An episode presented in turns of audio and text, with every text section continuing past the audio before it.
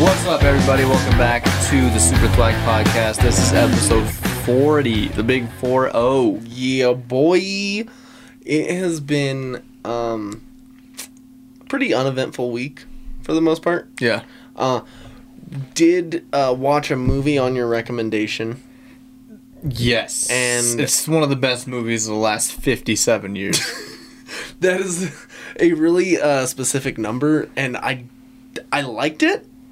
I don't know if I'd agree with that assessment of it though. well, then you can go to hell. Just along with everybody else in that movie. Yeah. Pretty much. Uh, so we are going to kind of be talking about that towards the end of this podcast. Along with some other news stories that we could find. There- We found like the most interesting ones, I think. Yeah. Yeah. Um, and be sure to watch, uh, go on our YouTube channel, and we'll be releasing two videos this week. One, a WandaVision Episode 7 review, and one, what I would call a breakdown of Mortal Kombat's first trailer. Yes, sir. Um, we're finally uh, doing more videos now. Yes. Uh, ever since the uh, I'd call it a success of the uh, Justice League trailer reaction. It was our highest viewed video Yeah. we've ever had. It's almost at 800 views right now. Yes, and that's saying something because we have literally paid for ads through Facebook to try to spark something, and that it- it's you said it's at how many? Almost 800.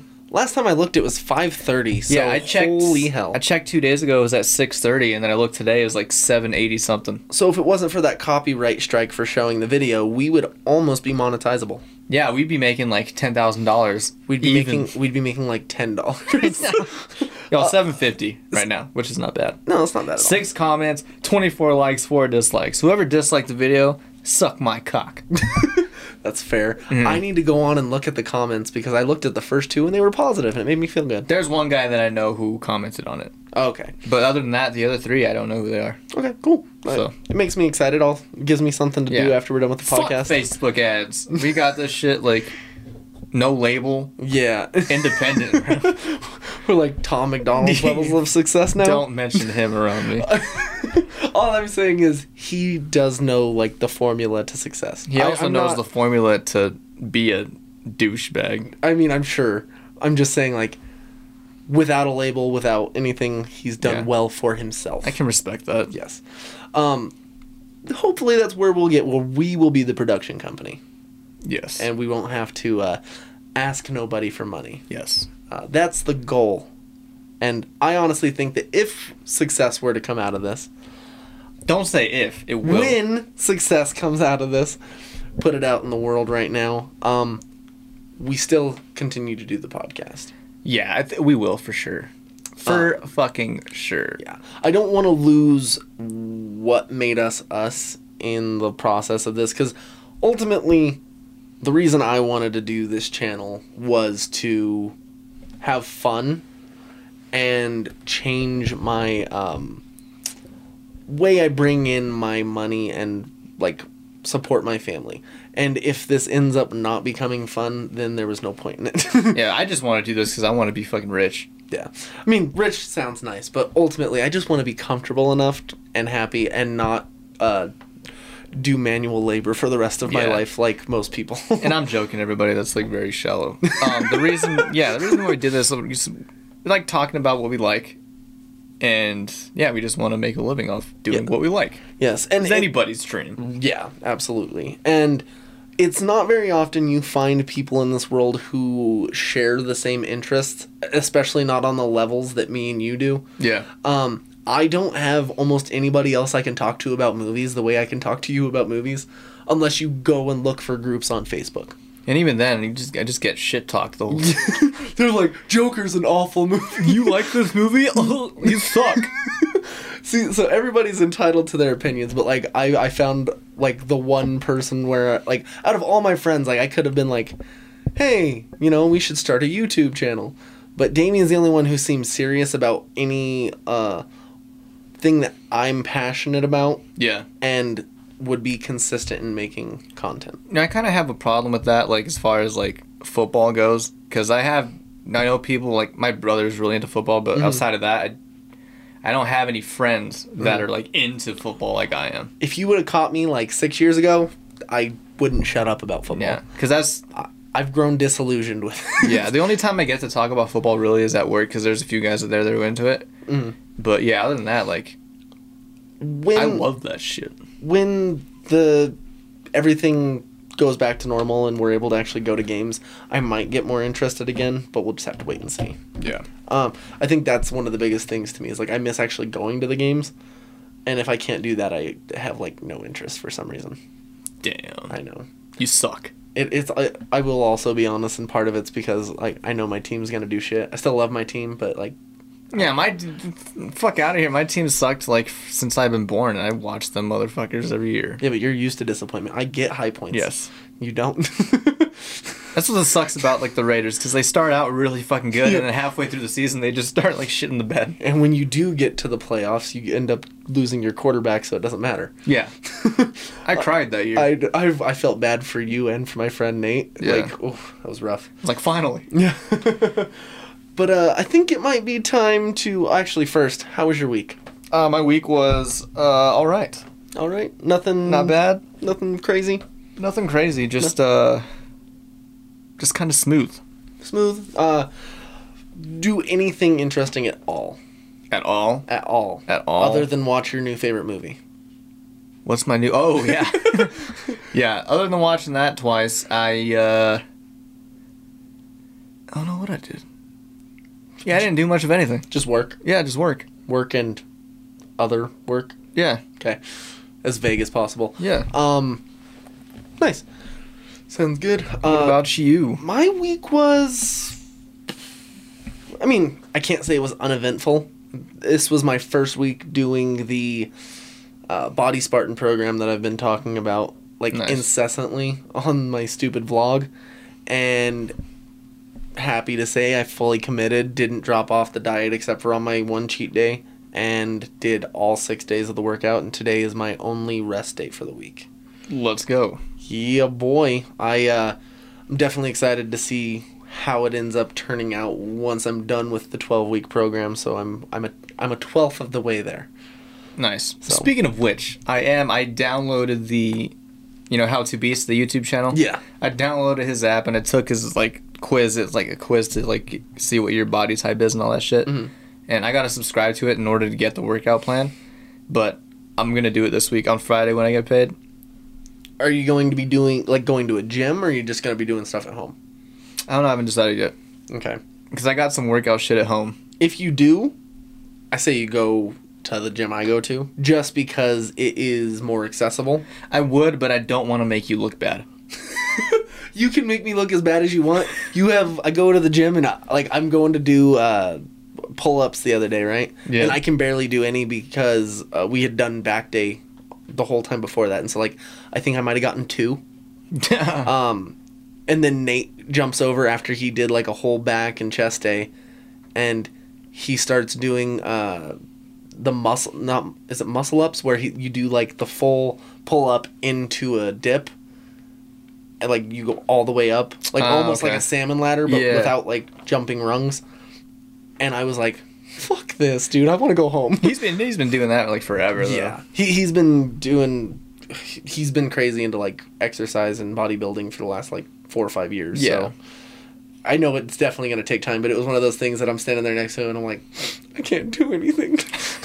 It should Uh, inspire you. it it does it gives me more fire to uh, reach my goals Nice. because those moments where you can't do anything kind of like give you a little bit of the extra like drive to be like you know what one day i'll be able to do something like that if not that Mhm. so um yeah i think that's uh about all i really did this week was workout so uh, it wasn't uh, crazy eventful but it was uh, fun in the long run um but i think that it is actually time to send the news Send the news. The news is being sent to us right now. um what has happened during this past week sir well, I guess the uh, first thing we can talk about is Sasha Kale, I believe is how you pronounce her name. She is cast as Supergirl.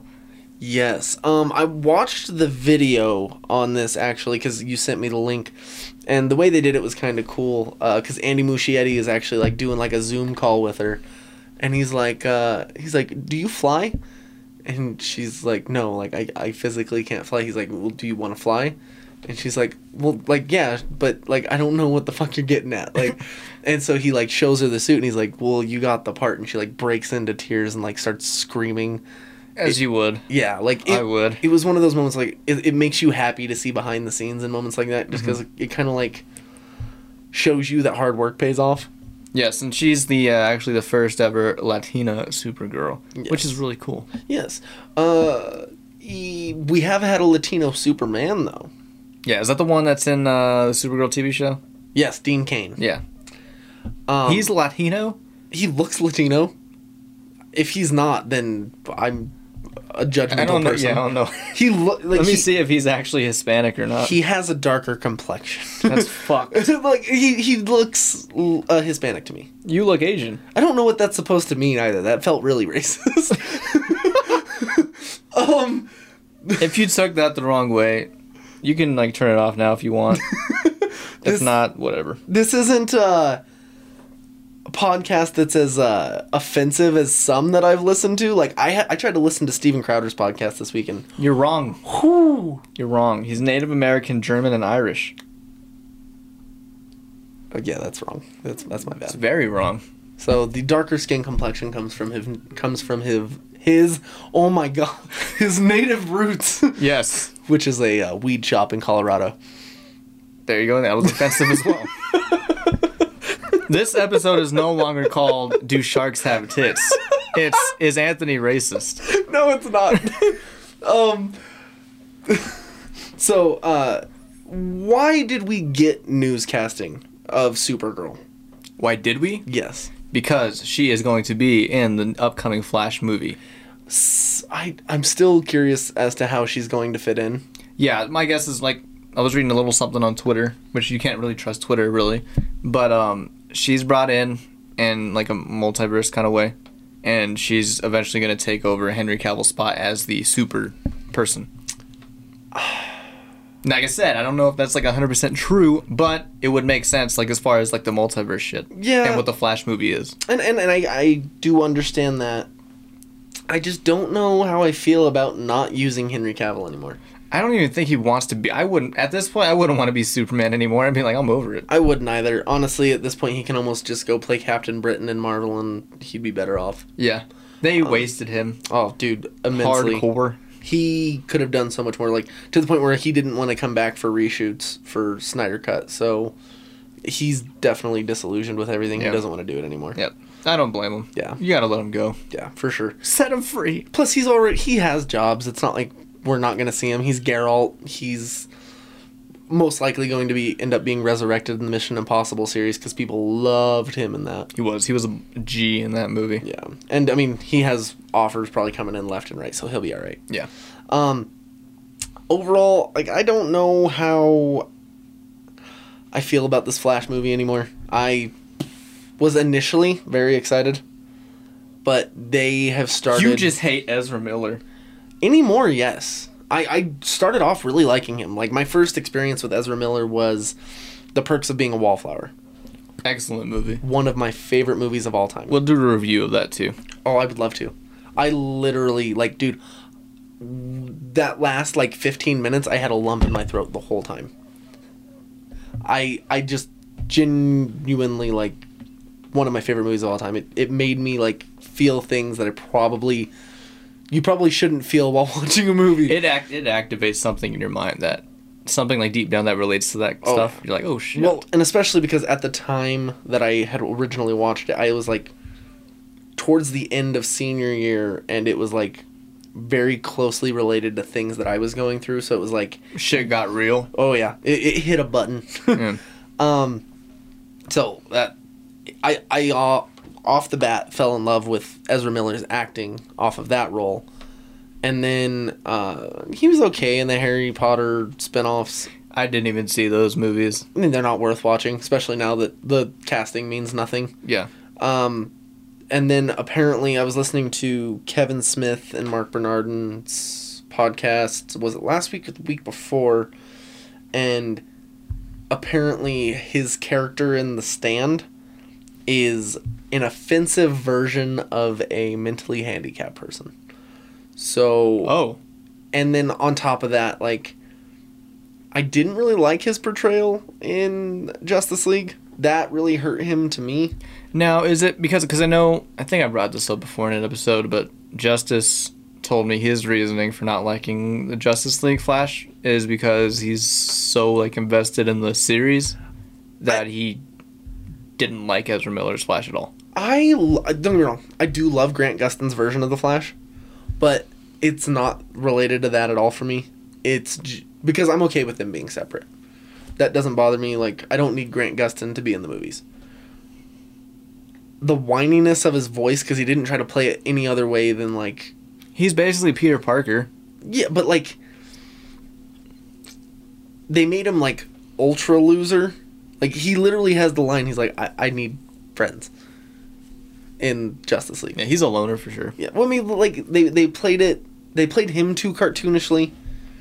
I- I'm okay with him being a, a bright spot, but he almost seemed like a clown. And he was just very high pitched. I don't get what it is with Zack Snyder and making these people who are supposed to be like interesting really high pitched and sh- shaky. Hmm. Like Jesse Eisenberg is Lex Luthor.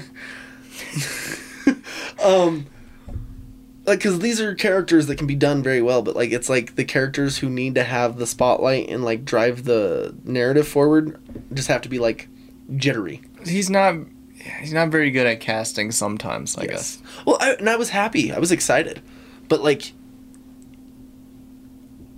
that there are just moments in that justice league movie that like made me draw back from him and then i really was surprised with the news after he choke slammed that chick in iceland Yeah, which was what over a year ago now. Yeah, but the fact that even immediately after nobody said anything and like don't get me wrong, the video doesn't really show you enough, Yeah. but there was no explanation, there was no nothing, and we're just going to accept it, but we're willing to cancel everybody else for nothing Yeah.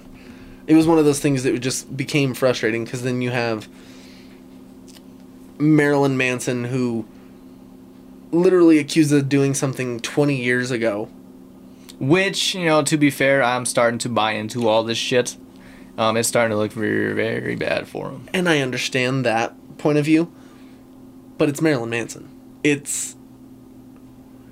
If you are going to date Marilyn Manson, what are you going in expecting?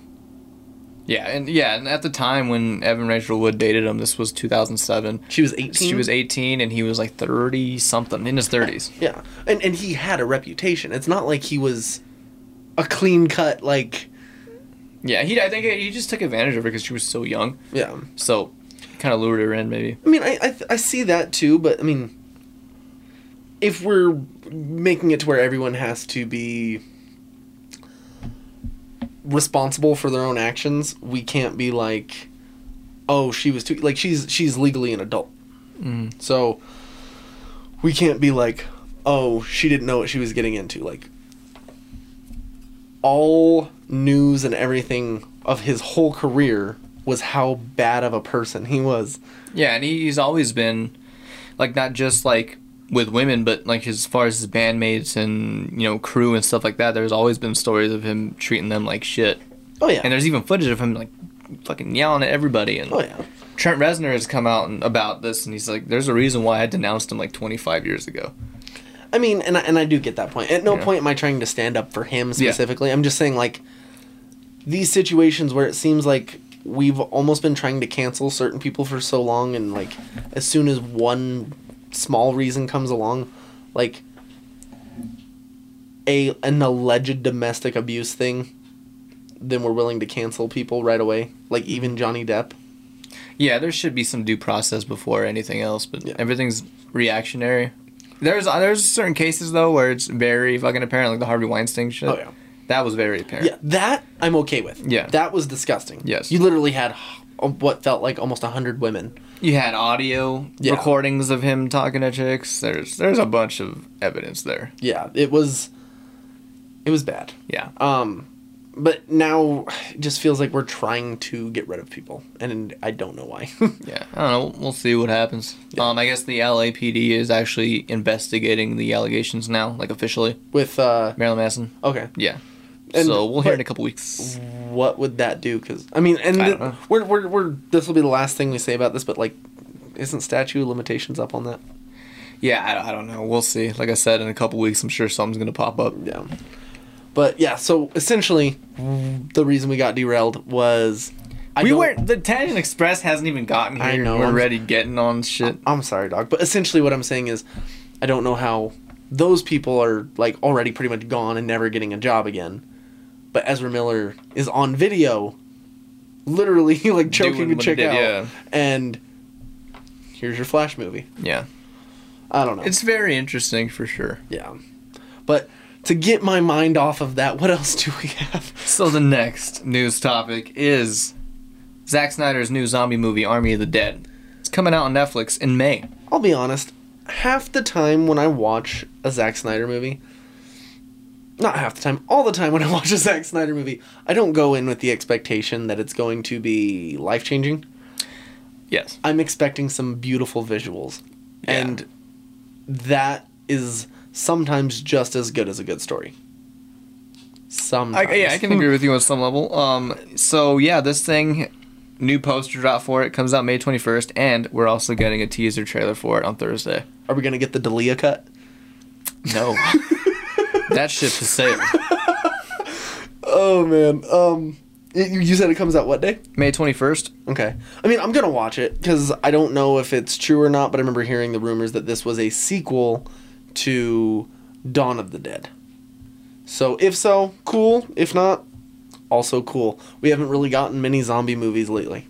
Yeah, not really. Um, I think this will be uh, it's gonna be a hit or miss. I'll say that right now. Um, I think I'll like it because I, I do I enjoy Zack Snyder's films because like just like you I don't go in expecting anything like fucking like grand. Yeah. So, sometimes you need to watch a movie for dumb fun, like Rubber.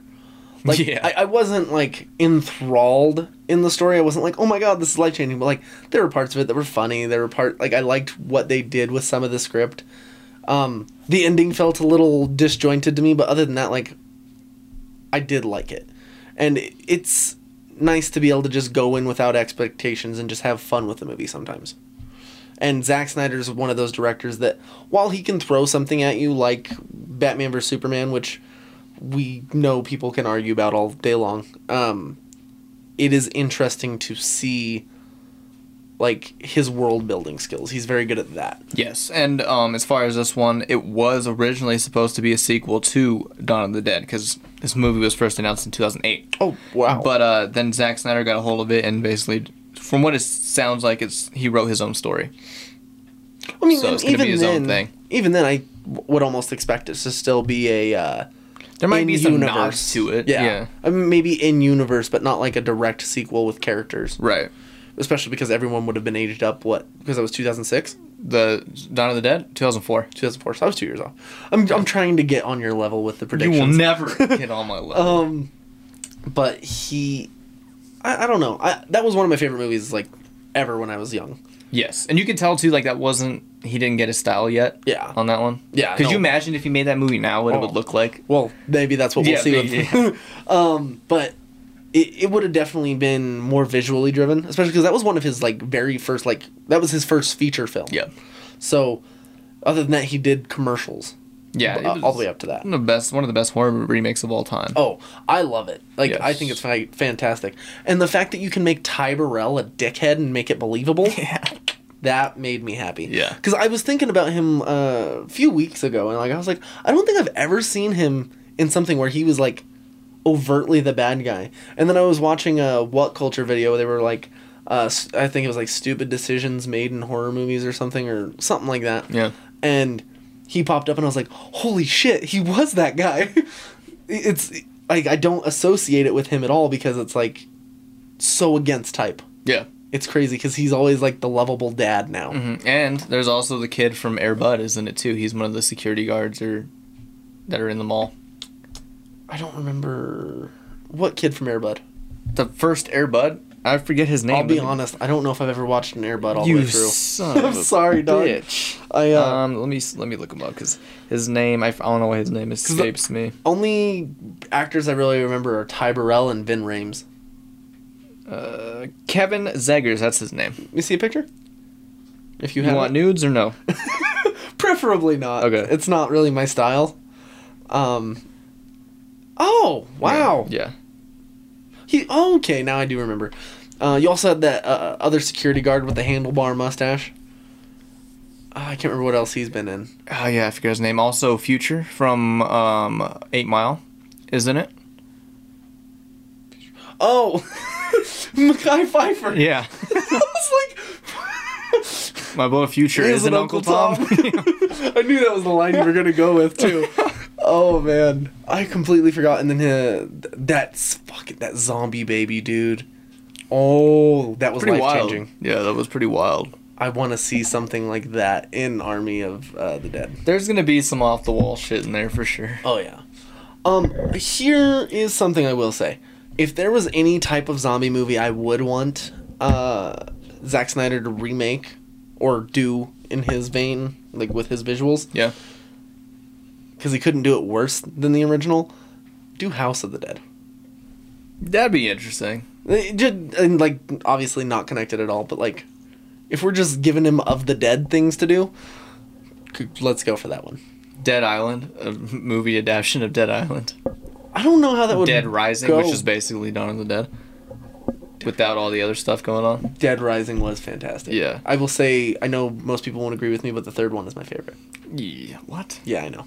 The second one wasn't bad. No, I, I did like the second one. The first one was really good. Yes. Uh, It's hard to go back and play it now, like graphically. I'd uh, have to go back. It's been forever. A lot of people hated Dead Rising four though. I didn't play it. I didn't even know there was a fourth one. yeah Uh, you play as frank west again but uh yeah so ultimately i'm excited for that movie but uh what else do we got this week Speaking of sexual misconduct, oh no we can uh, go over how James Franco finally settled a sexual misconduct misconduct suit from 2019. so is do you think he's going to get any new roles or is he done You know, it's very possible um, that they reached a settlement, which I'm assuming is he paid out somebody. Um, if they were going with that, Casey Affleck back in 20, back in the 2000s, I think it was late 2000s. You Remember that documentary? It was it was a mockumentary. It was Walking Phoenix. It was called I'm Still Here. Yeah. So Casey Affleck directed that. Yeah. And there was a chick on set who accused him of doing something, and he paid her off. 2010 that movie came Yeah, out it was paid off, paid her off. It was fine after that, settled it. And then 2015, he was nominated for Best Actor for Manchester by the Sea, I and remember that's that. when she came back and started bringing it all up. mm-hmm. So, and then they settled again, and he's fine now. So, I think For it's, how long? I don't know. It's safe to say that James Franco's going to be fine. I think. wasn't that that has to make it really weird for Joaquin Phoenix because wasn't uh he married or not Joaquin but wasn't Casey Affleck married to uh Joaquin Phoenix's sister? Yes. That has to make it really bad. Um, so James Franco, do you know any of the details on the actual story? Like, Um, well, here's the uh, breakdown of what was alleged. So, according to their class action suit, Franco had allegedly forced his students to perform explicit sex scenes on camera in what they described as an orgy type setting during a master class he held on sex scenes. um, so I have mixed feelings about this. Okay, so the word "forced" implies that they didn't have the option to walk out. First off, and secondly, I, I mean I don't see him being able to really force them to do anything like that. Then you're taking an acting class to see how these things are done. Shouldn't you kind of expect that? Well, and here's another thing, too. Uh, Tither Kaplan and Gall, who were the two people who accused him, they alleged that Franco led students to believe that the roles in his films would become available to them if they followed along in the class. I think that's uh, insinuation because I think that's common verbiage. Uh, because when they say things like that, they're kind of scouting out people in the class to see if they want to put them in their movies in the first place. But ultimately, you're paying them to learn how to act. Yeah. it's their option whether or not they pick you up to put you in a role. Unless they literally tell you, hey, you take this class, you're getting a part, which what the fuck would the point be? Because I'm literally, you're paying me to learn how to act, and then I'm going to pay you back Yeah. to be in a movie. Well, and here it's it's it was brought up as a class ac class action suit, which usually just leads to payouts anyway, and that's what his uh, attorneys were basically bringing up, saying that the reason why they brought it brought it up as a class action suit is they had a goal of grabbing as much publicity and money as possible. See, so here's my thing when it comes to publicity from lawsuits, especially for actors. Who was the last actor you saw that did a class action lawsuit, got money, and got enough notoriety off of it to be successful? That's Yeah. yeah. Well, then here's the thing: it, it was kind of like the Casey Affleck thing too, because remember when the Disaster Artist came out, James Franco was nominated for Golden Globes and shit like that. Yeah. That's when she brought up all this shit, right when he was about to. The attention was on him, Yeah, and which is the you know it- it's it's impeccable timing. that's a word for it. Um, Yeah. I I hate being stuck in this situation because it feels political almost. It feels like you need to take a stance, but when nothing is said until someone's getting a claim, it feels dirty. Yeah, and like, you want to believe all women, but Yes. there's situations like this where it seems kind of fishy just right off the bat. Yes. Because at no point do I want to say, hey, don't believe what these people say. If you say that about one person, then you're discouraging other people from coming forward in the future. Yeah. I want the truth, no matter what. You But- can't handle the truth. It's okay, Jack Nicholson. Just relax. Um, Tell the truth. Will Smith concussion.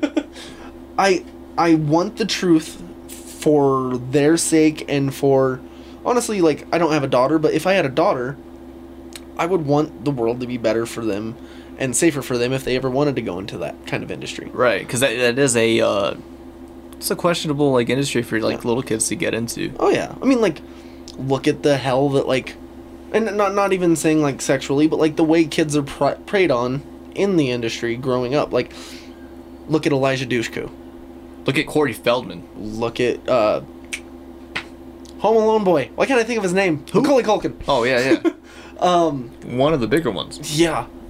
Look at Shia LaBeouf. Like that much fame isn't healthy for them in the first place, and then they're Because twisted. they're they're not living normal kid lives anyway. Yeah, they're twisted by their parents to the point where like Macaulay Culkin was literally emanci- emancipated from his parents when he was like a teenager because they were both just after his money. Yeah, He sued his dad, I think, for like forty-five million. something like that. because he just used a bunch of his money while he was growing up. Like, they're. I I don't know, dude. Like, it, it, it's just it's it's dangerous, the way that everybody's preyed on, and if you can't be if you can't have faith in people telling the truth about what's going on, then you're not gonna have people wanting to tell the truth in the future Yeah, it's the reason people look at Corey Feldman like he's a fucking psycho when he says that Robert Downey was it Robert Downey Jr. or no Charlie Sheen molested him and Corey. Uh, Corey Haim. Yeah, Well, Oh, there's that. There's he's alleges like he he was gonna release a whole list of pedophiles that are working in Hollywood in Hollywood, and I I believe him because like the way he acts now and the stuff he does is because of all that stuff that Yeah. happened to him. It's unresolved shit. yeah, but and I I know a lot of people don't believe him because he hasn't released anything, Yeah. and he keeps. It, it almost seems like he's doing stuff for money, just to like get people to buy another documentary or something. Which yeah, I really don't buy that. I, I, I think it it takes a lot. Like if you're about to drop something like that, Yeah, but if there's a you lot. why would you announce that you're going to instead of just doing it? That, that's one thing that's always puzzled me because Hmm. all you have to do to look at why that's a bad idea, look at JFK.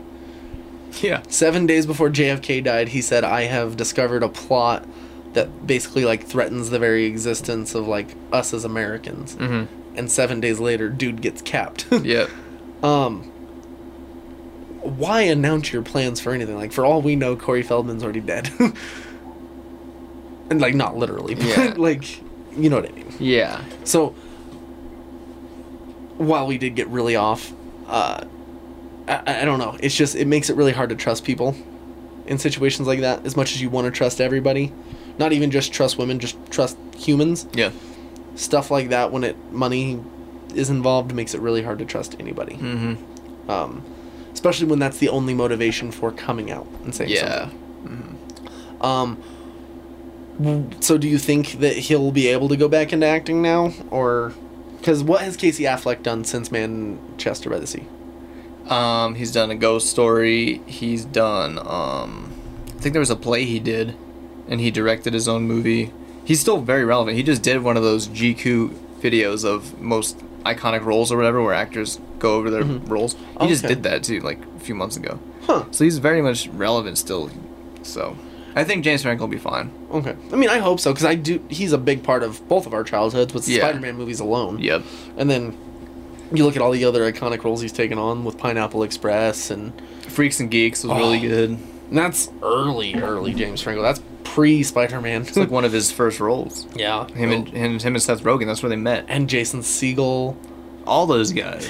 Martin Starr, like Yeah. it's insane because almost everybody out of that cast went on to do more things. Yeah, Linda Carlini. She's the main main uh, uh, cast member in that. She went on to do Scooby Doo. Yes. She's in the new show Dead to Me. Even the other chick, the blonde chick from there, went on to do White, White Chicks. Chicks. There's yeah. She wrote in a few books and shit like Uh, that. I can't think of a single like main cast. I can't think of a single unsuccessful actor in Yeah. there. that Uh, was a Judd Apatow thing too. yeah. It's crazy that only got one season, Yeah. and it And got. it ends on a major cliffhanger. too. Ah. I think I've watched like the first half of it. oh, it's, it's it's really good. Yeah, I'll, I'll have to get back into. it. I gotta see if I can find it again because I think I was watching it when it was on Netflix for a little bit. Yep. Um, any uh, other news this week? Nope. I think those are the only really noteworthy news topics that I found. Alrighty, So we can go into the other thing. our other thing. Um, We can call it the Tangent Express because I'm sure we're gonna go off. Yeah, because this this will be a little bit of uh, us kind of branching off into our own thoughts about something that is not directly expressed, at least out loud. Yeah. Uh, Okay, so we both watched a movie this week separately, but together, separately but together. If that makes sense. Um, like I said, it's probably gonna be up there in uh, Damien's uh, movie lists. Yeah, it will be. We're talking about Saint Maud. Saint fucking Maud. It's a 24 movie that first debuted at festivals in 2019, and it was supposed to come out last year, and it got completely wiped off of the release slate altogether Why did that happen? because of the the Rona. yeah. yeah, so it got wiped off the release slate altogether, and then finally got um, VOD released just in the past couple weeks, Yes. and, I know on the you weirdest were- to streaming services too. Yeah, I know you were freaking out because like I saw your uh, comments on that A24 group.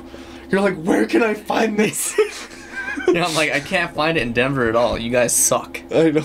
it was awful. Um, see, I, I was happy for you when you said, "Hey, I found it," and I was like, "Fuck, now I gotta watch it." Yeah. um, I mean, I was excited for it too, especially after you showed me the trailer. But Was it the Billie Eyelash song in the trailer that got you excited? no, not at all. I Oh, didn't okay. even realize that it was a Billie Eilish song. it was.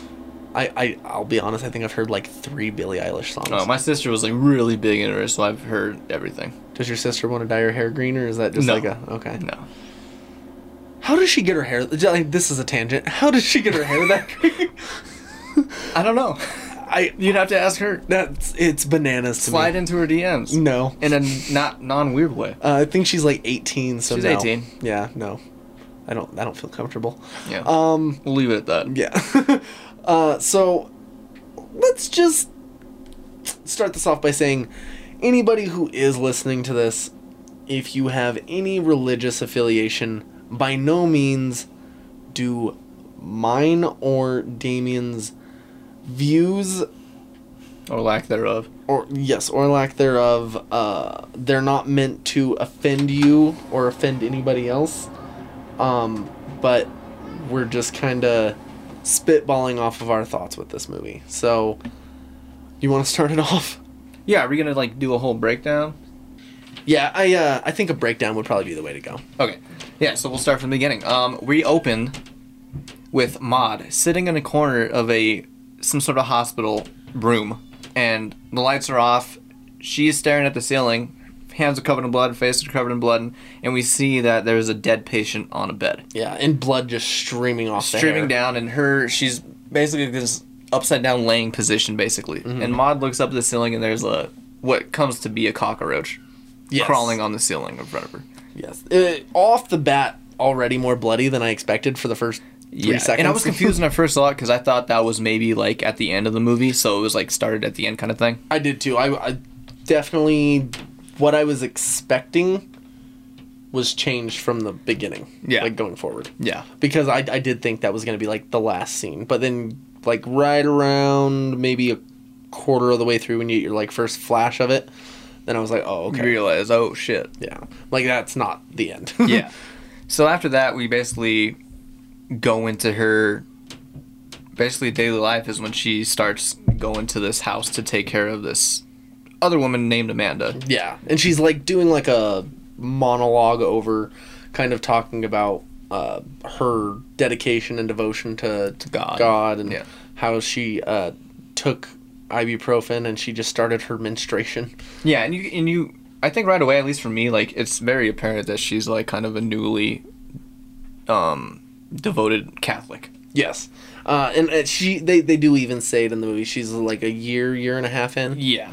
um and but she's we, we don't get to see how far her devotion goes until later Yeah. but like it, it, it almost feels like a journal entry almost than m- almost more than a prayer Yeah, dear diary Yeah. type stuff. yeah it's very like uh here's the plans here's what i'm doing like and then you kind of get like the help me towards the end of it and then the amen and i was like oh shit it was a prayer Yeah. um because it did kind of feel like she was just rattling off what she was doing Yeah.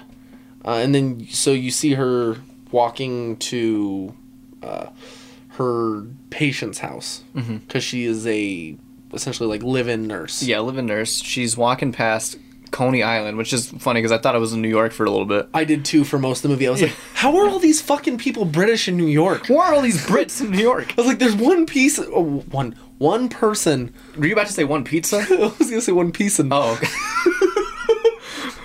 i was like how is there just one person in new york that speaks with an american accent this makes no fucking sense yeah. And like I told you, I looked it up, and there's actually another Coney Island in London. it, it makes a lot Yeah. more sense than what I was thinking. Yeah. And especially like visually looking at it later, I was like, yeah, it looks British as fuck. Yep. So So Amanda lives on top of this hill. It's like a very I don't know how they got lucky when they found this ha- location. yeah, This is a fucking pretty nice house, it's what you would expect like a retired, famous, rich person to live in. which is basically what she is, Yeah. but dying. Add dying on top of that. She's a famous choreographer. She has what lymphoma Yeah, or something. lymphoma.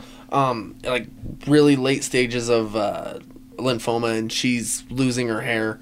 I was kind of curious why they like someone who's that obsessed with their image would not just cut their hair off at that point. Like, because, like, you see her, and most people I know, like, my, my grandmother had breast cancer a couple, uh, few years ago, and uh, she got through that, luckily. But w- as soon as, like, the first sign that she was gonna start losing hair, she just chopped it off because she was Yeah. so self conscious about it. Yeah, and you can maybe that's part of the reason why Amanda hasn't done it, because you know for the most part she's wearing wigs and Yeah. she's wearing headdresses and stuff like that. Yeah. Um, it's only when you see like Maud giving her a bath or doing something more intimate with her that you see she's Yeah. still has some hanging there. And you would almost feel like that would be more uncomfortable. Yeah, I mean, like everybody has their own thing. It's just one of those things that, and I know it does happen in real life. It just kind of threw me off. Someone that obsessed with their image wouldn't just be like, boom, cut it off and wear a cap. yeah, You know what I mean? yeah, Um,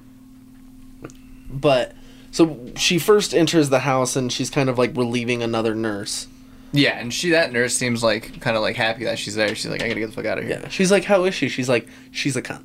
Yeah. those are her exact words. yeah, Uh, or she says, bit of a cunt. yeah. And so she goes and starts cleaning and doing everything, taking care of her, getting her food, all this other stuff, and Mm-hmm. kind of get their first introductions. Yeah. And you see her uh, working around the house and doing that stuff. And I think it's at this point where she's looking around and she like goes through some pictures, I think. And if you notice on one of the pictures, there's a lady drawn where she's kind of like upside down, laying down.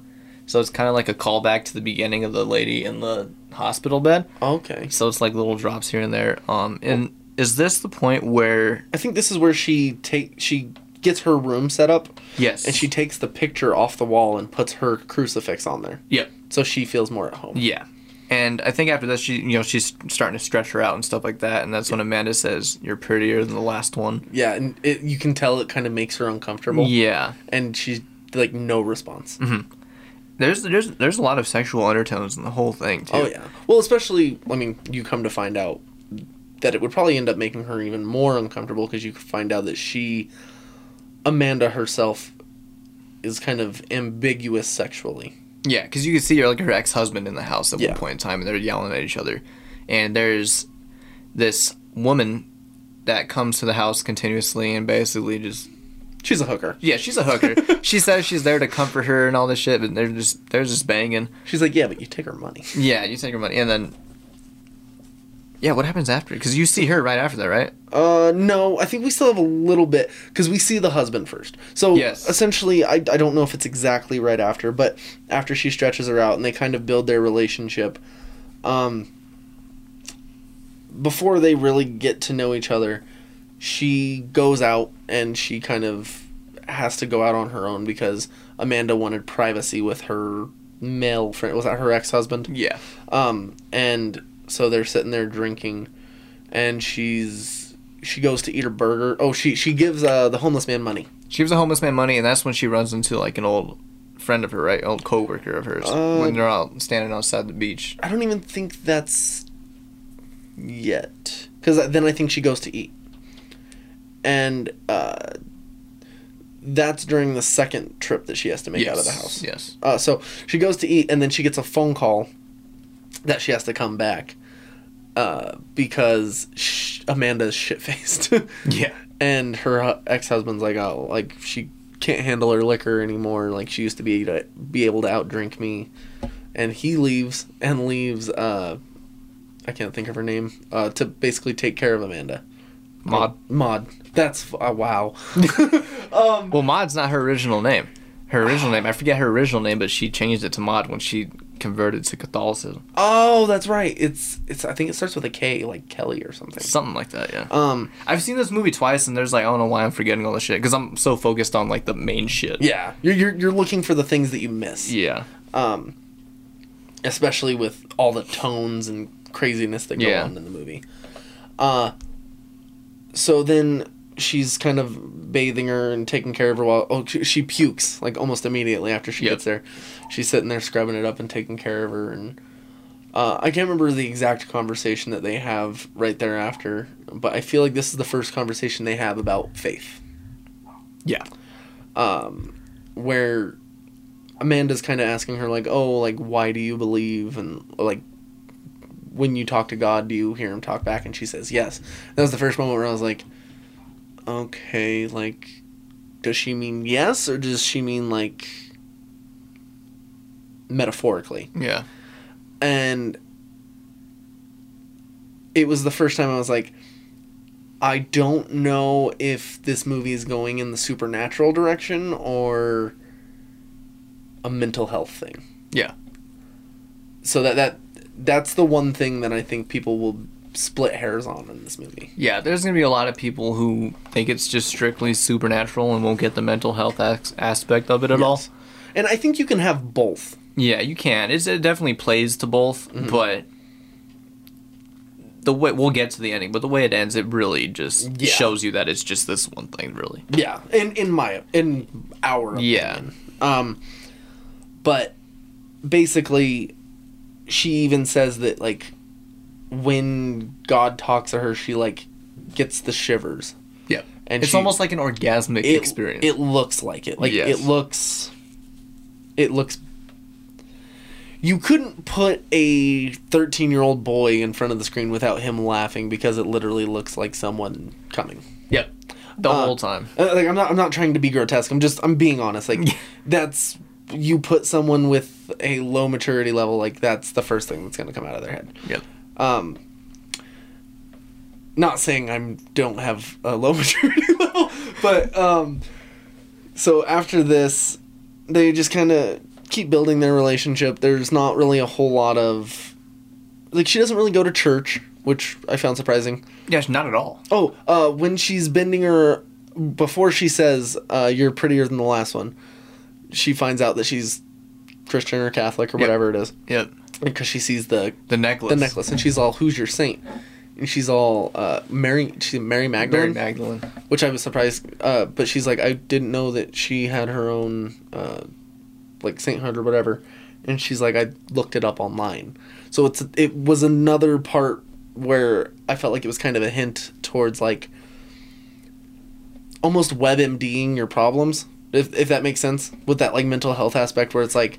Y- if you don't do this, you're gonna die. like, well, the whole the whole theme of the movies too is not wasting your pain. So she's not really like coping with stuff that sh- that happened to her. She's kind of just using it yeah, in a like way that makes her feel like she has like a purpose. Yeah. Um so then going from there they have a moment on the couch together. Uh, Yep. I can't remember they're getting ready to eat lunch, I think. Yeah, and that's when Maud starts having her deal. Yes, going on. because she feels like oh well, A, she prays. Mhm. And because Amanda prays with her, she feels like she's getting through to her and she feels like she's doing God's work. Yeah, and that's when she feels God the most. Yes. So And- it makes her it gives her the shivers and then Amanda's like touching her hand and they kind of do it together. And I almost feel like Amanda's doing it because the whole movie obviously she's scared of dying and she's trying to find a way to like calm herself down and i think in that moment she's trying to play along with maud to kind of maybe see if that helps her out Yeah. Um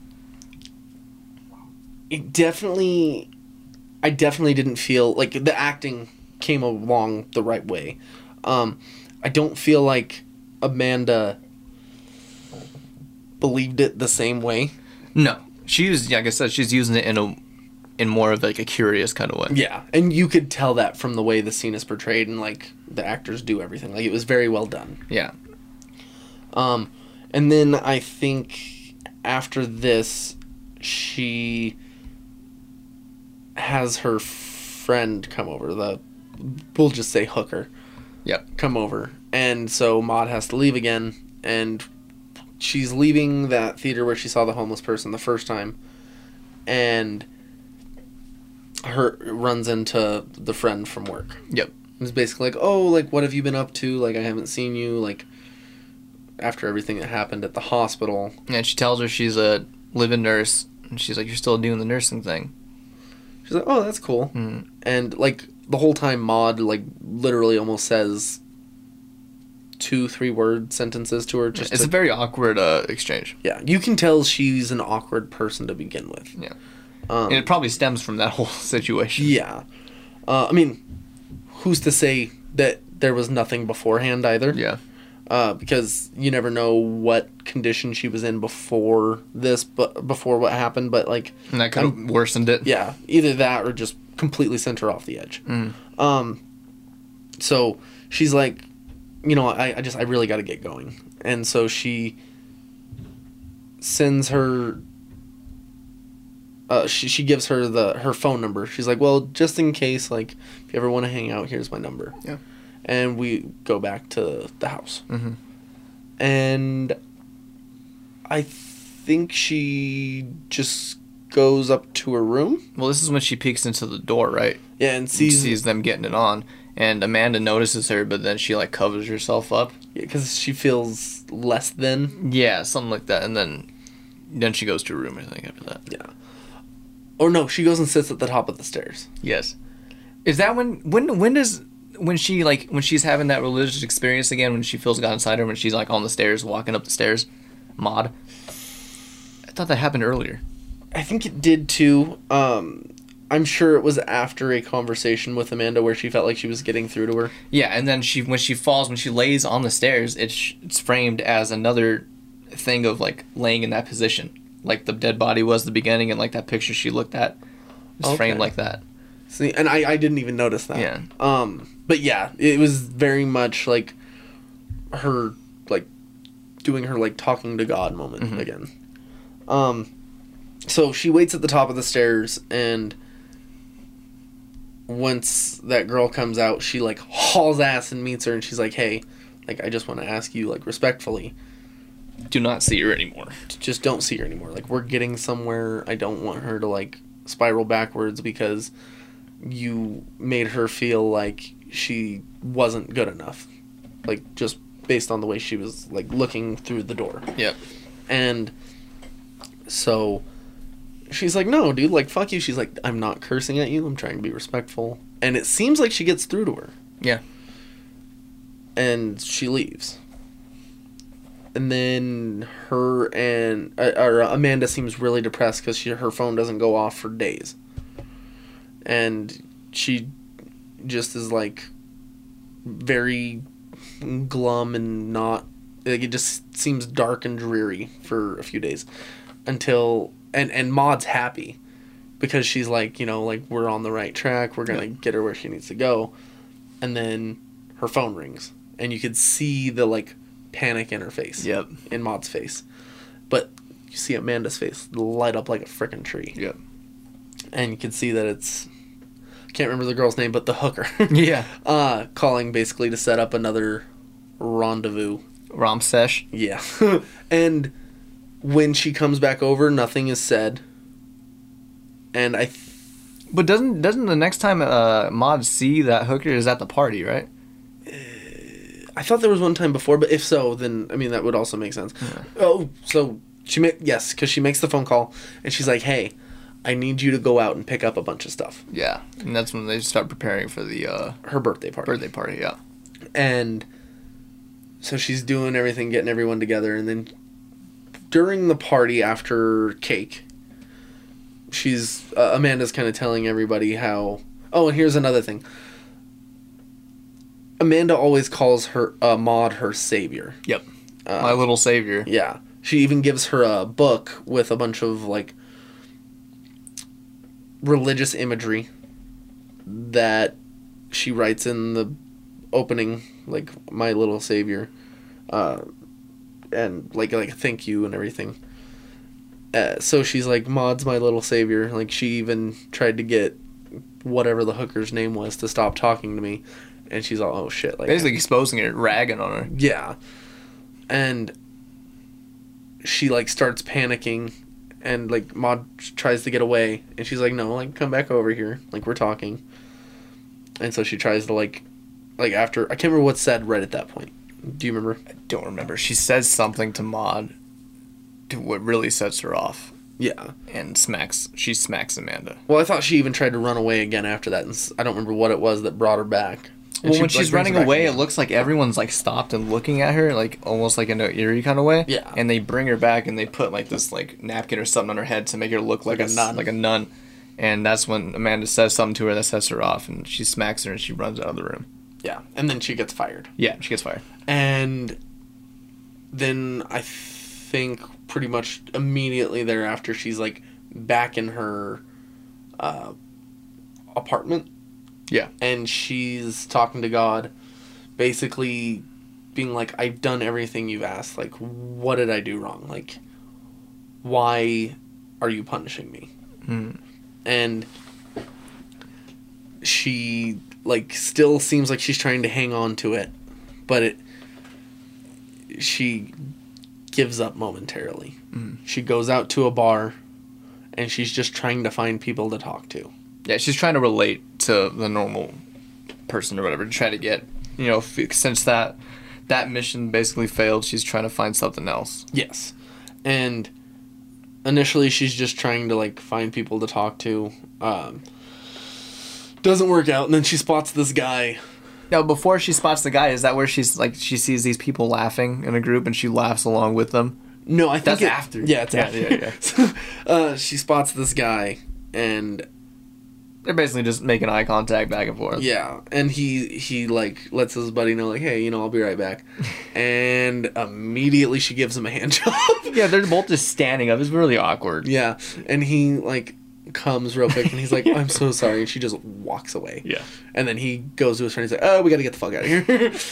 um, and then afterwards, uh, she's sitting just hammering drinks, hammering drinks, hammering drinks, and she's looking for other people to talk to, and then she starts staring at those people having a conversation. Yeah, and they're like laughing and And she she's all just joins in. It reminded me of uh ah, what movie is it?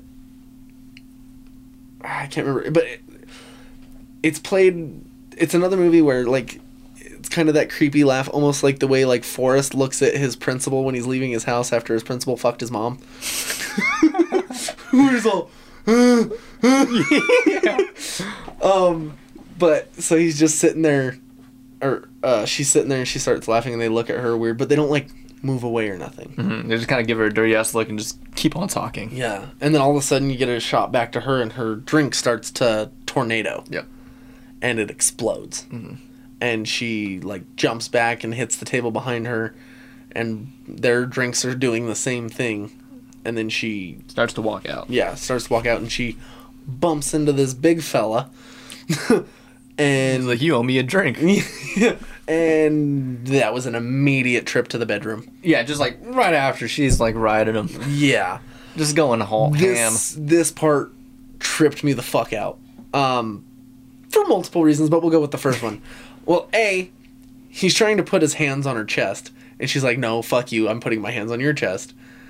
And she's riding away and she hallucinates her destroying his chest cavity. Yeah, just busting it in and blood's coming out of his mouth. Yes, and then we get like a quick flash, and this this is when I realized, at least, that the reason she got fired from that hospital was because this happened with an older patient. Yeah, the patient that you see at the beginning. Yes, um, so you see where a lot of her trauma is coming from, like right at that moment. Yeah, that that like immediately like triggers that trauma. Yeah, and I think this is the best I've seen a movie do with explaining trauma without holding your hand.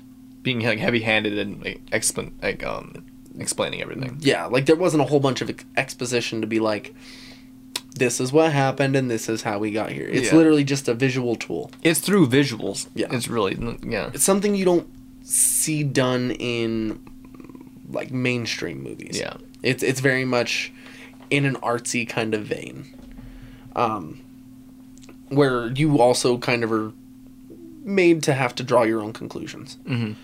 Um, and then she jumps off of him because she's like, I, I don't want to do anything. Yeah. like I'm done.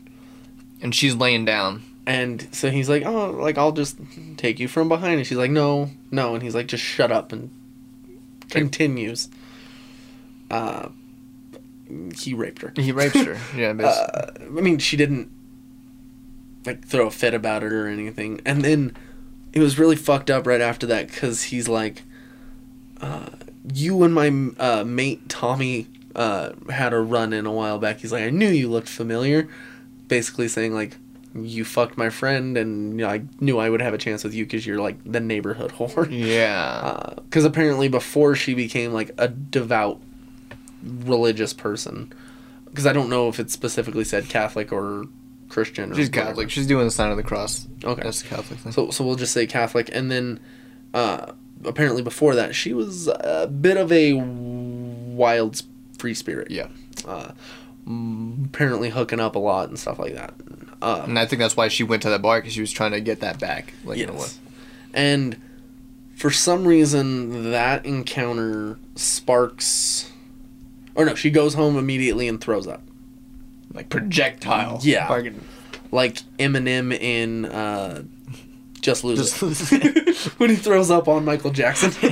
Um, and she wakes up. Is the sink's r- running when she wakes up? the sink's running. She makes a whole mess of the place, and then she wakes up and she just cleans it all up. Yes. She's cleaning the whole apartment. she asks God for forgiveness. Mm-hmm. and You see the cockroach, and is this? No, this isn't when the door knocks. Oh, while she was at the bar, I forgot to mention this. She tried to call uh, that person that she met in the street. Yeah. her friend from work before, and it it didn't go very well No. she tried to be like, "Hey, come hang out and drink." She's like, "Dude, like, or she's like, I know you guys didn't like me, so I was kind of surprised that you even invited me, and it seemed like it caught the chick off guard. She was like, "Fuck you, dude! Like, I'm not just trying to like give you a handout. Like, I was wanting to hang out." Yeah. And it, she's like, "I'm sorry for calling it all. Like, thank you, goodbye," and hangs up the phone. Um, That's when she's sitting on the toilet, right? yeah, Talking, at, yeah. at the bar before she Yeah. like bangs the dude. Yeah. Um, so after she cleans up, then what? does Didn't she open the book and she starts cutting pictures out of that book that Amanda gave her? And she's hanging them up and shit next to her religious altar. I believe so. Uh, did she already run into Amanda and her new caretaker yet? I don't think so. Okay. I- If not, it's shortly after. Yeah. Um, so basically, jump forward a little bit. We might miss a couple things just because this is. It's very dense. It's an hour and 24 minutes. Yeah. Uh, a lot happens in a very short period of time. For something this short to have as much content and as much thought put into it as was is kind of crazy. Yeah, and, and, you know, after seeing it two times, there's still a lot of stuff I missed. I gotta go watch it back, watch it again. Yeah. Um. So. She. Basically starts. Cutting out pictures and everything in that book. Is she immediately puts the uh, tax through the demon face and puts it in her shoe Yes. and then she walks around town and she's still like kind of asking god for forgiveness and And I you think can tell it's like bothering her. Yeah. And then she goes to the telescope or thing and then she looks Yes. at Amanda's house. uh, she looks at Amanda's house, and then actually, I think this is also where she sees her and her caretaker. Yes. And it kind of sparks like a bit of like jealous rage in her. And she goes back home and she like takes her curtain and turns it into. like, I- Would you call it like a nun outfit or like I don't know what you would call it like a saint outfit? Basically, uh, something like a religious it, it looks like garb that like Jesus would wear. Yeah, and she puts the cross over it. Yeah, it, it it's very like almost like priest type of style look. Hmm. So uh, it kind of sparks. And does she hear God's voice at this point? Is it right around here, Yeah, Or I think is it's it right a- after that. It's at night. or is it after her friend shows up? No, her friend. That's after. Okay, So, yeah, so it's at night. She's laying in bed. She's looking over at the sink, and she notices the cockroach coming off of the sink.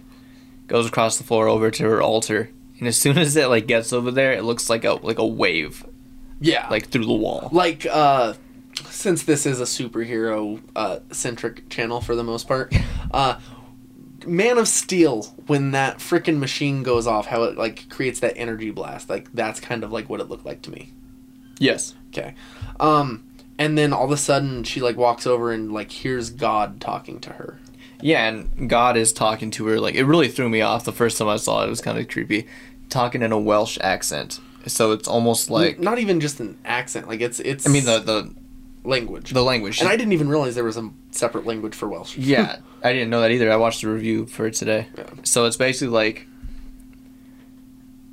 she's almost talking to herself as God in a way. Yeah, and I know me and you kind of discussed this before we even talked about, or before we did the podcast. Um, it kind of reminded me of spoiler in the newest episode of WandaVision when it's revealed that uh, Agnes is behind the camera talking to uh, Wanda in one of like the little interview segments, Mhm.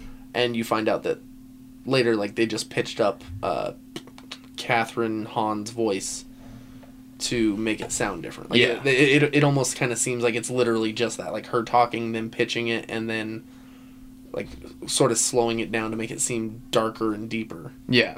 Because it, it doesn't sound welcoming to me. No, it doesn't. It sounds very uh, Demonic. It reminds me of the devil and the witch when the when the devil's talking to her. But uh, yeah, the God's basically telling her that she's known what to do all along, and basically trying to get her to go back to Amanda's house, basically to finish what she started. Yeah.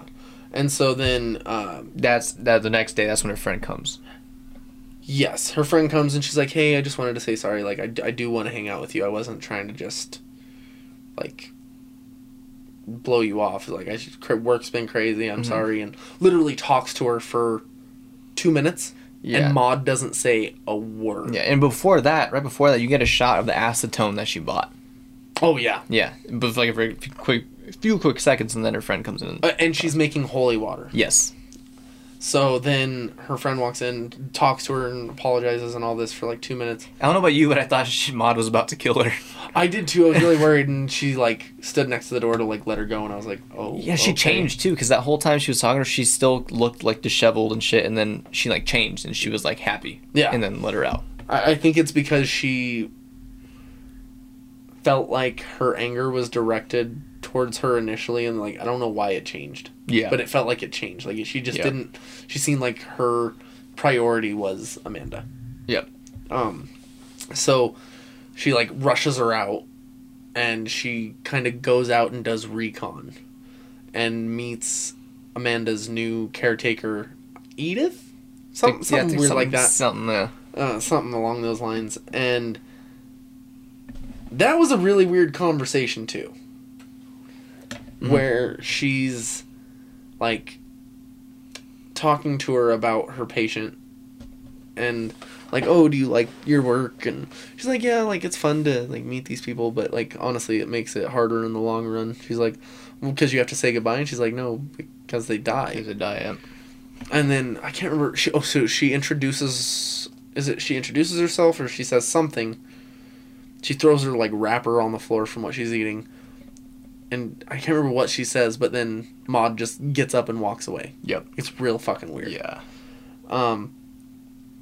And then, directly after, I believe we go back to Amanda's house. Mm-hmm.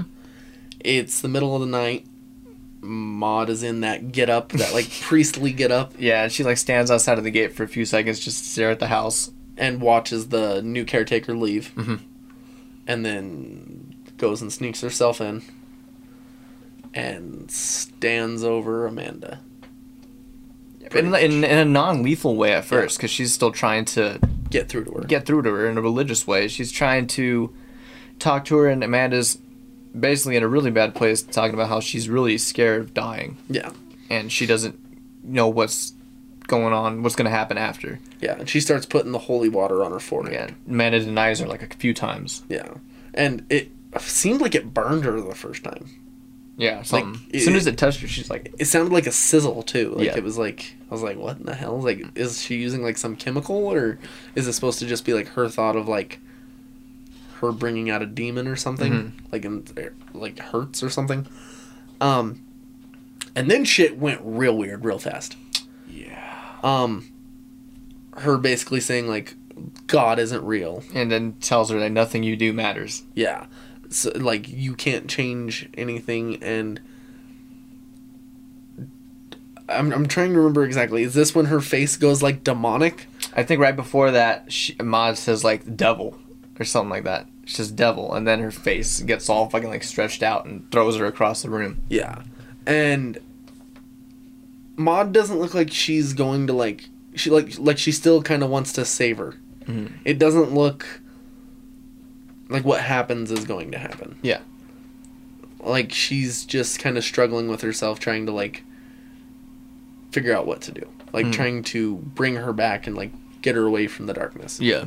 um then she gets blasted back again i believe Yeah, second time, and, And- that's when she gets what are they scissors. yeah she grabs Yeah. the scissors and just 80 times it feels like like just like lorena bobbitt rage and just goes straight to the chest and then Finishes on the neck. right in the neck. Uh, my wife looked at me disgustedly because I was like, if you have the scissors in there and you just try to like pry it open, like, I couldn't imagine a movie doing that. Like, that'd be fucking insane. Yeah. Um, because I also don't think I've ever seen scissors in someone's neck. A Joker. What part? When he murks that dude he works with, and him and the midget come to his apartment. Oh shit! I forgot. Yeah, those are scissors. um, and then does it right after this? Does she just go to the beach? Yeah, she. Uh, you see her leave the house, and it looks like she's floating. Looks like she's floating away from the house, and she's like smiling and shit. And then yeah, the, the literally next thing is she goes to the beach. Okay. Um, and then I did not know what the fuck was about to happen uh, in this scene because it just. I don't know if she was. I thought she was like gonna get arrested on the beach or something. Like, I, I really didn't know where this was going. Yep. She she just goes straight to the middle. And here comes that bottle of acetone. Yep. I don't know where it came from either. Yeah, because it didn't show her get it. It just shows her she has it in the apartment. Yeah. And well like but even then like I don't remember seeing her walking with it on the beach.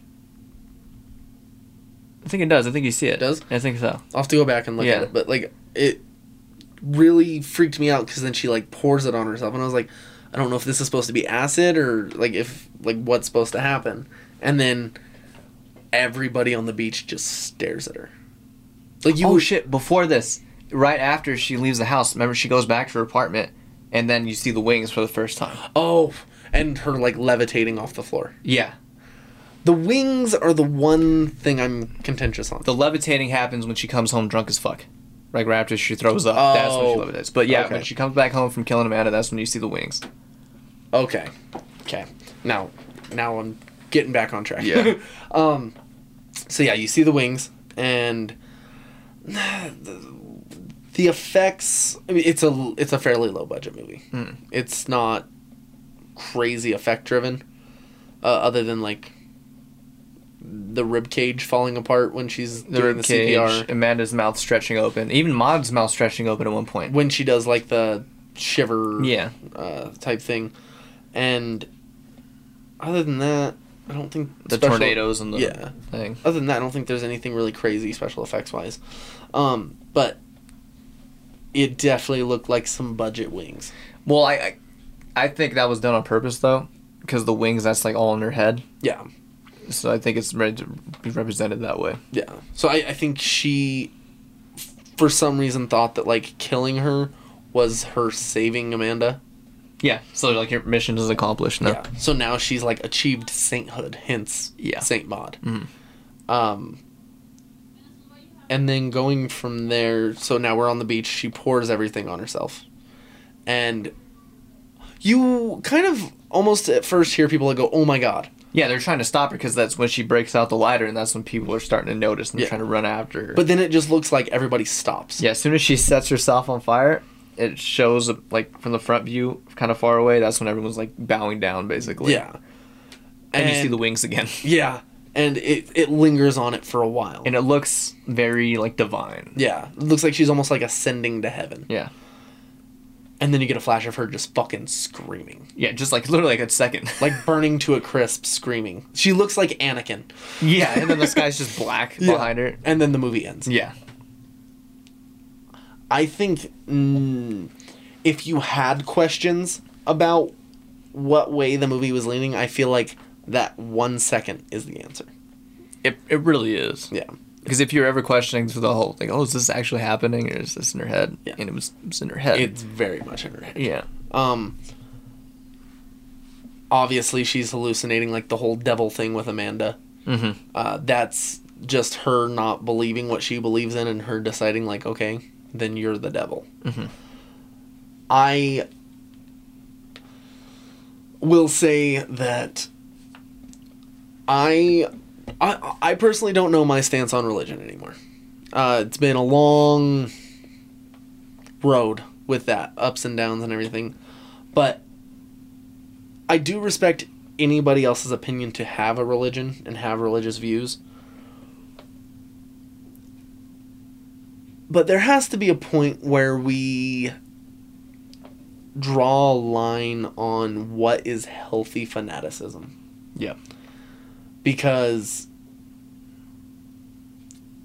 how many religious killings have there been? Like, at no point does anything, in my opinion, really justify a killing, es- especially not religion. Yeah. If even going back to like episodes of Sword and Scale, there's people with like severe mental illnesses, they always t- seem to turn to religion Yeah. as They either think they're a god or they're being sent by gods. God. Yeah. It's, it's, it's a thing for them to latch onto. And, and along with that, I think there's more bad things that have been done in the name of religion than there has been good. Oh, one thing you can say off the top of your head is the Crusades. Yeah. It was literally like a ploy for land and like supremacy. Yeah. So it's it's just like you. My views on religion, I don't really have any. Mhm. Um, it's very uh, murky Yeah. and I, I literally struggle and go back, back and forth every day because like none of us have the answer. Yeah. Don't get me wrong. And I'm not brave enough to say one way or the other, yeah, but I definitely know that something like that is not the answer. yeah. And like this whole movie is a basically a statement on mental illness and what it can lead to if it goes untreated or if somebody thinks they're treating it themselves by going to religion or and it always ends in some drastic. Yes. Um not uh, I won't say always, but oh, it feels like a lot more often than not. Hmm. Uh it does seem like if all, all all I'll say is if you do believe in a religion, more power to you, but that doesn't uh make it to where you are devoid of responsibility for your own mental health Yeah. uh, everybody in times of need. Maybe what you need is like a combination of religion and meds or therapy or something. No one is able to take care of stuff on your own, and I think this movie is just a big message to that. Like, Yeah. everybody needs help. Yeah, and it's it's very much like a movie like A Taxi Driver, First Reformed, even Joker in a way, Yeah. where these guys with mental illnesses go to certain extremes because they think that's like what they have to do. So, was this movie technically released about the same time as Joker? It was it came out initially at festivals in 2019. Yeah, So, like, the, probably the same festivals. yeah, Huh. It's kind of crazy. yeah, Um, so yeah, like I I personally did enjoy this movie a lot. I watched it with my wife, and I know she wasn't as crazy as I was about it. Um, but I definitely enjoyed it. yeah. Um, I would watch it again, and I would probably recommend it to most people I know. Especially people who are really into film, Yeah. um, and people who are really into A24. yes. It's a very it's very it, much an A24 horror movie. They're they pretty much fall in the same spots. Yes. It, it's one of those. I, I don't know. They work with amazing people, and uh, like, it doesn't seem like they put their seal of approval on just anything. Yeah, and this is a first time director. Yeah. The Witch was a first time director. Hereditary was a first time director. Yeah, and uh, I don't know. I I will pretty much give anything that's a twenty four a chance at least once. Yeah. Um, I know a lot of people probably will disagree on what we just said just based off of one movie that's in the a twenty four catalog, Tusk, but uh, I still enjoyed that. That was before they really hit their stride, too. yeah, but I mean even then I think that's That's a ballsy move. yeah yeah i i definitely enjoy it um overall if i had to give this movie an honest score i would probably say like 8.5 That's fair. I'll give it a 10 because I these are like my kinds of movies. Yeah. That they're very s- character study. yeah I- if we're going purely off of that i will say that it's fantastic Yeah. i and like i said it is very dense and you get a lot of information it's delivered very well um i just wish like and I, I don't even know where i'm really like drawing my line on it because I, I i did love it obviously the visual for the wings is like the one point where like i have that little hard part but that doesn't really ding it for me Okay. because it does show her mental psyche Yeah. um, I think that I would have liked to see her interact with other people more instead of just Amanda, just so I could see her. And like those few side characters. Yeah, because like you see how broken off she is. Like even the homeless person that she gives money to, she's like immediately like fucking gone. Yeah. I just am curious, like, because you don't get to learn anything about like her relationship with like her parents or what they think about something like that. Like, I think delving into that would be kind of cool. Yeah, there's really no backstory other than the initial incident at the beginning. Yeah. Other, I mean, other than that, and that's really just nitpicky stuff. Other than that, I absolutely loved it. Yeah. Uh, I think eight point five is a pretty high score in most cases. Oh, yeah, for sure. Yeah. Especially because, like, I'll be honest with you, if I don't like a movie. So, um, yeah. Oh, uh, anything else you can think of this week? Uh, no. That's Alrighty. it. Sweet, sweet. Well, uh, if you guys wouldn't mind giving this uh, like and uh, mind subscribing to us on YouTube, Instagram, Twitter, Facebook, and uh, liking or liking and rating this on Apple Podcasts and Spotify. Uh, it really helps us reach out to other viewers. Uh, my name is Anthony Stevens. Damien Leba. Peace. Peace.